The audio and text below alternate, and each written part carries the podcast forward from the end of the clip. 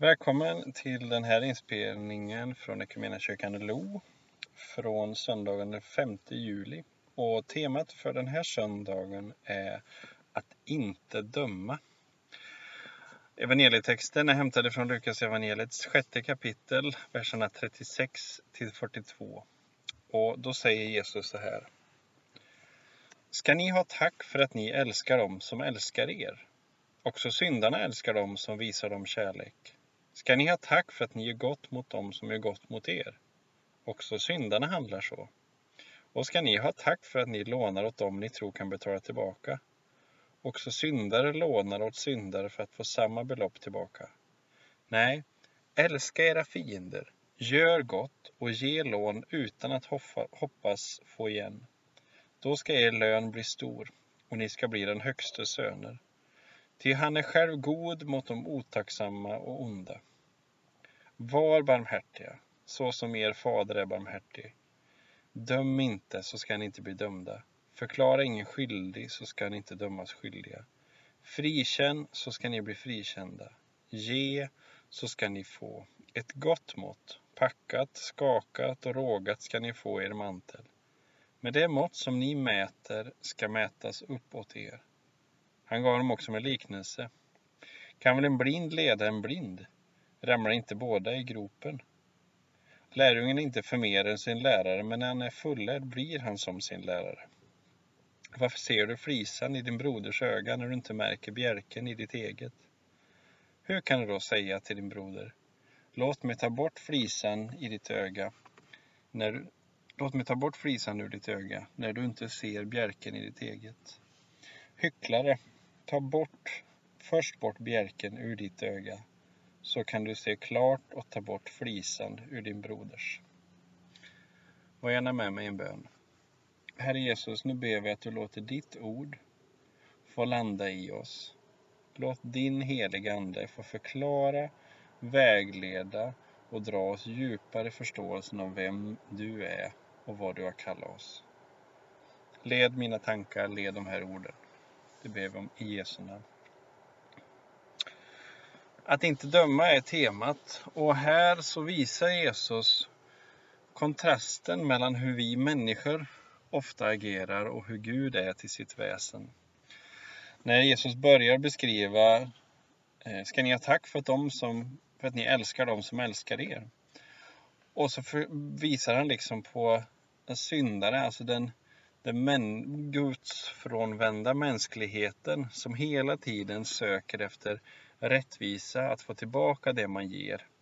Och i kontrast till det här, när Jesus radar upp både att visa kärlek, göra gott, att låna ut, så visar han, nej, det här är en för liten bild av människan. Han invänder istället och säger sen, nej, älska era fiender, gör gott och ge lån utan hoppas få igen.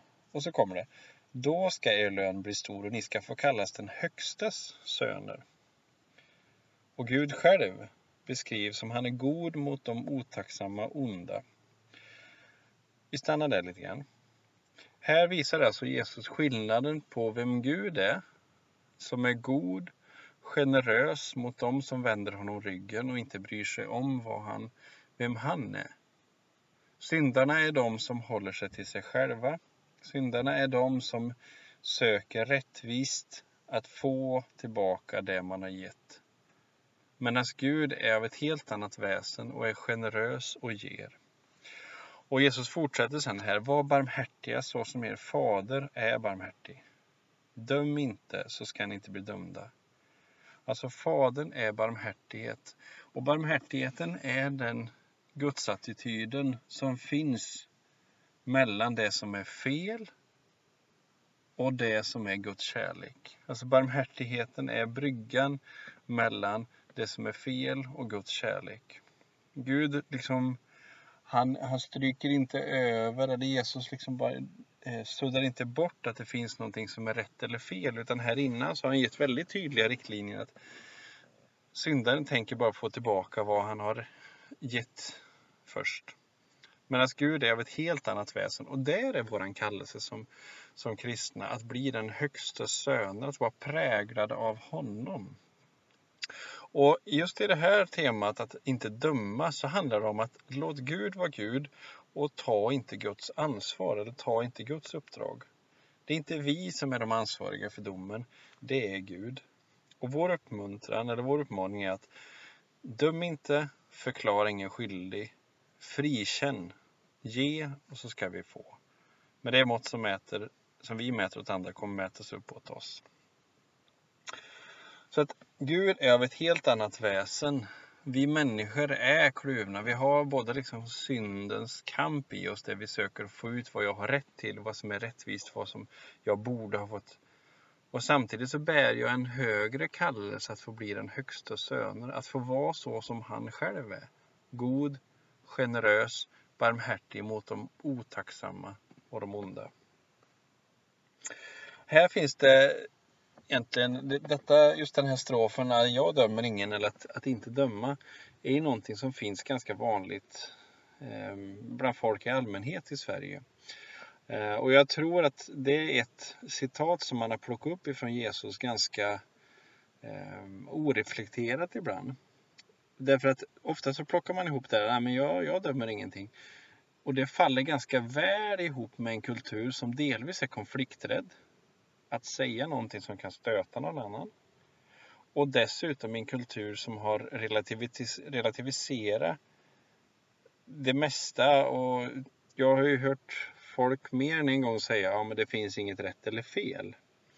Alltså det är relativt. Ja, men tycker du så så? Ja, visst funkar det för dig. Tycker du så? Ja, visst funkar det för dig.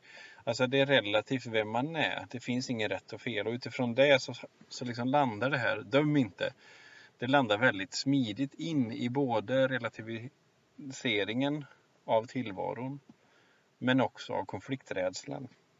Och jag tror inte det är det som Jesus är ute efter utan han visar som sagt väldigt tydligt. Här är fallgroparna. Det här är dikena.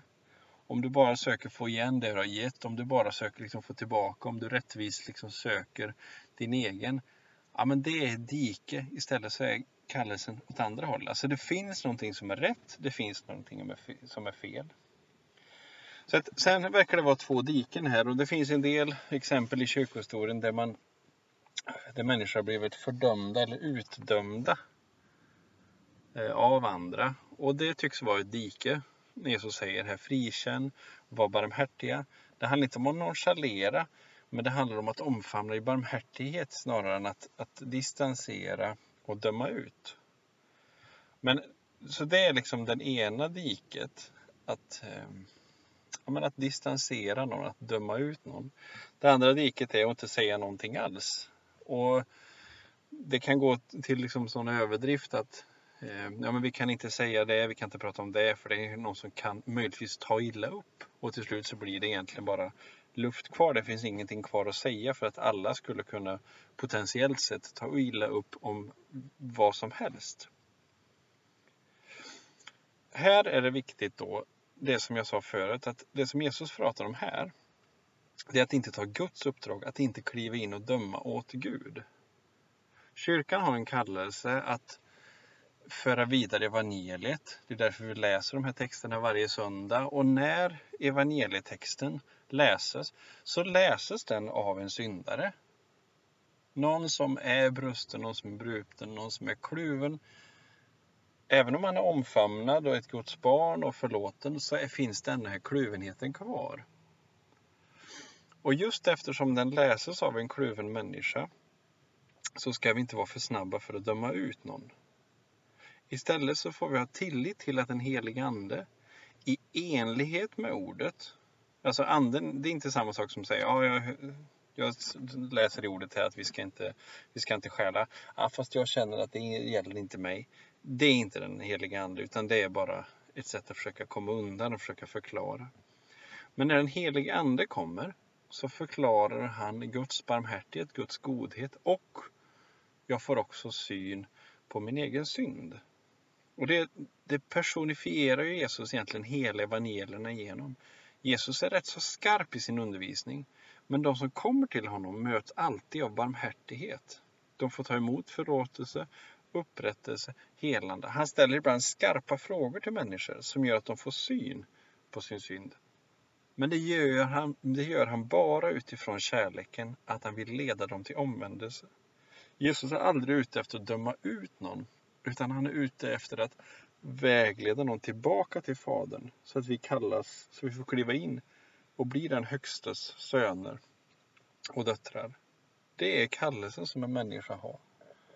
Men det ligger så frestande lätt till att kliva över gränsen och börja agera domare och Guds vägnar. Så det är både som kyrka att lyssna in Herre, vart är du? Vad är din vilja? Och samtidigt när vi möter omgivningen där den här viljan inte återspeglas så har vi en kallelse att agera i barmhärtighet. Alltså omfamna det som är trasigt, det som är bortvänt, det som är... Och faktiskt vara generös att ge även om vi inte kommer, kommer få igen. För det här är en helt annan typ av rike som inte bygger på att det ska vara liksom utjämnat i slutändan. Gud som är så stor, han är så generös, han är så god. Han ger oss av sin kärlek så att vi kommer kunna ge bortom det vi kommer få tillbaka själva. Det var den kallelsen. Sen kommer sista liknelsen. Kan en blind leda en blind? Ramlar inte båda gropen? Lärjungen är inte för mer än sin lärare, men när han är fullärd blir han som sin lärare. Här har vi mästaren eller läraren Jesus som vi alla är kallade att följa. Ehm, och han är inte blind. En människa har alltid blindfläckar eller på något sätt en människa är inte helt fullkomlig. Därför måste vi alltid också ha en barmhärtighet att pröva vad som sägs i, en, alltså i relation till ordet. Vad sägs, stämmer det här överens med ordet? För alla människor, oavsett hur länge vi har gått med Jesus, så har vi också en kluvenhet i oss. Vi behöver läkas, vi behöver upprättas. Men Jesus däremot, han är den fullkomliga. Han utnyttjar alltid, aldrig någonting för sin egen fördel. Han utnyttjar aldrig oss. Han är inte maktfullkomlig, han är inte snarstucken. Jesus är den läraren som vi kan ta rygg på. Och han kommer leda oss till mognad så att vi mer och mer liknar Fadern i barmhärtighet. Och så kommer den här berömda liknelsen. Varför ser du flisan när du inte märker bjärken, i din broders öga när du inte märker bjälken i ditt eget? Hur kan du säga till din broder, låt mig ta bort flisan ur ditt öga när du inte ser bjälken i ditt eget? Hycklare, ta först bort bjälken så du kan se klart och ta bort flisan ur din broders. Alltså först, låt Jesus få läka dig. Låt Jesus få tala sant. Alltså gör upp. Vänd om ifrån synden. Tala klart med honom det. Där, när vi precis har fått gjort det, då har vi precis mött han som är barmhärtighetens fader och all trösts Gud. Då är det en helt annan ton så vi närmar oss andra människor och vill hjälpa dem på deras väg. Så låt oss söka Jesus. Låt oss söka hans vägledning för våra liv. Låt oss överlåta den slutgiltiga domen och istället vara präglad av honom som är barmhärtighet. Inte nonchalera att det finns rätt eller fel, men att i den attityden få bära barmhärtighet mot de människor som vi möter. Vi ber tillsammans. Tack himmelske Fader för att du är barmhärtighetens fader och all tröst Gud.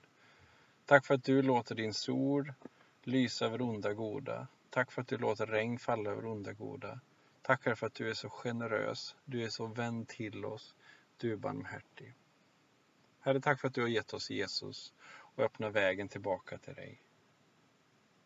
Jesus, kom med din heliga Ande och forma oss.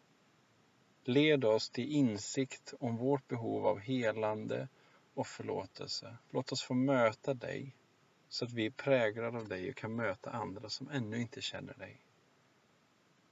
Herre, vi ber, låt ditt rike komma, låt din vilja ske. Faderns, Sonens och den helige Andes namn. Amen.